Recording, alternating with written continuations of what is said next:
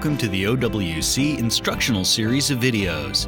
In this installment, we're going to show you how to upgrade the optical drive in a 2010 21.5 inch iMac. We've already gathered our materials, have shut down and unplugged the iMac, and are working on a soft, static-free work surface.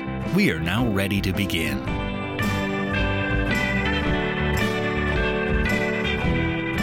First, attach each of the two heavy-duty suction cups to the upper corners of the glass front of the iMac. Then, gently but firmly pull forward on the handles to separate the glass from the magnets that hold it in. You can then set the glass aside. At this point, you'll need to be extremely careful not to touch the screen itself as the oil from your fingers is very difficult to remove. Next, we need to detach the display itself. To do this, we'll need to remove 8 Torx T10 screws, 4 on the left and 4 on the right. You may want to use a pair of tweezers as you remove each screw to keep them from getting away from you, especially the ones located near magnets.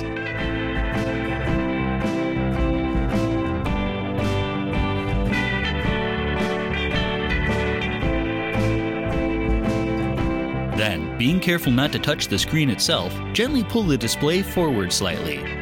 In the upper left corner, you'll need to disconnect the vertical sync cable. Simply slide it from its connector using the tabs. Next, disconnect the backlight power cable by pushing down on the connector to release the retaining tab and pulling the cable and connector downward. Then, detach the DisplayPort cable near the center right by first opening the handle by lifting up on the black plastic tab, then lifting the connector straight up and out. Finally, slide the display temperature sensor cable up and out of its socket, much like you did for the vertical sync cable. Keeping your hands on the outside edge of the display, you can now lift it up and out of the iMac and place it in a dust, static, and oil-free place. Disconnect the optical drive temperature sensor cable from its socket by sliding it out by the tabs along the top. Peel back any tape that may be holding the cables in place then feed the cable out from behind the heatsink plate until it hangs free.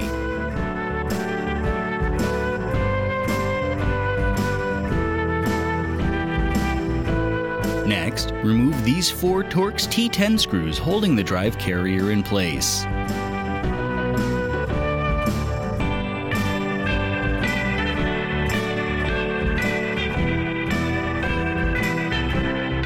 Gently pull the rear of the drive away from the iMac to expose the SATA connector, which you can then detach. This connector may be a little tight. All you need to do is wiggle it back and forth until it comes free. You can now pull the drive back slightly, then lift it free of the iMac. Gently peel off the foam pad covering the heat sensor then carefully lift the sensor itself away from the drive. Next, we'll need to remove these two Torx T10 screws holding the drive in the carrier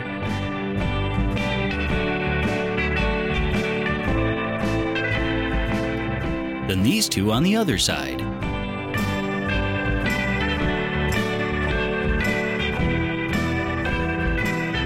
With the assembly facing up, gently lift up on the rear of the drive to loosen the foil tape along the front edge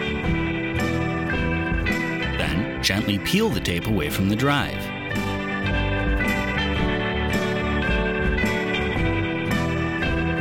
You can now slide the drive out of the carrier and set it aside.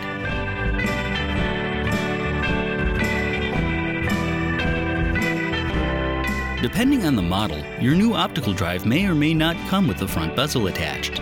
If your drive didn't come with a bezel, you can skip ahead to the next section. If your drive did come with a bezel, we'll need to remove it before proceeding.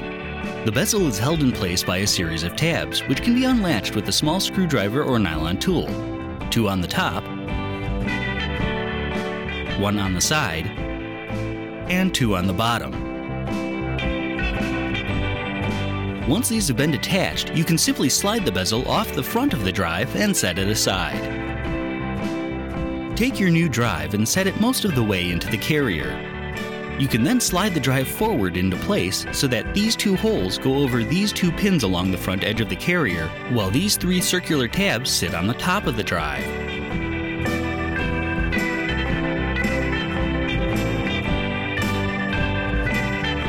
You can then fold the tape back down and reseal it. There should be enough residual adhesive to allow it to stick.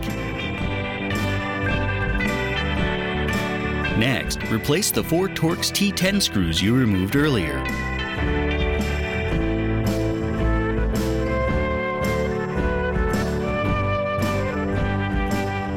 Finally, replace the thermal sensor and foam pad in roughly the same place they were on the original drive.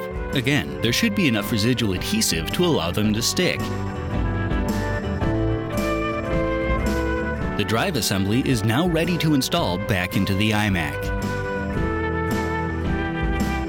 Align these two holes on the front of the assembly with these two pins in the iMac and slide them together. Next, reattach the SATA cable to the drive. Then, set the drive assembly flat into its bay and secure it into place with the four Torx T10 screws you removed earlier.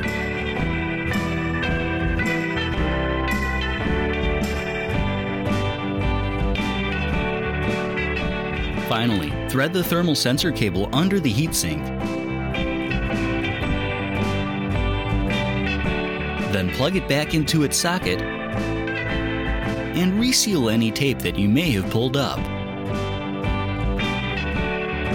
You can now set the LCD back into the iMac, once again being careful not to touch the screen itself. Reattach the LCD temperature sensor cable by simply sliding it back into place. To reattach the DisplayPort connector, first make sure the handle is flipped upwards. You can then slide it into the connector then flip the handle down to lock it into place. Reattach the backlight power cable on the lower left by simply sliding it back into place until it clicks. Finally, plug the vertical sync cable back in. You can now lean the display back so it lays flat. Take a narrow screwdriver and slide it through the top screw hole in the display and into the hole in the iMac. Use the screwdriver to align the second screw holes and insert a screw so that the screen doesn't fall. Repeat the process on the other side. Finally, replace the remaining screws and tighten them all down. Use your tweezers if the magnets make installing the screws difficult. You can now set the glass back into place as shown, but don't close it yet. Use your microfiber cloth to make sure there's no dust trapped in between the screen and the glass. You can then close the glass, which will be held in place by the magnets. You may need to squeeze slightly near the top to make sure the glass sits flush. Finally, remove the suction cups and wipe the front down so that it's clear of smudges. You may now hook your iMac back up, plug it in, and turn it on.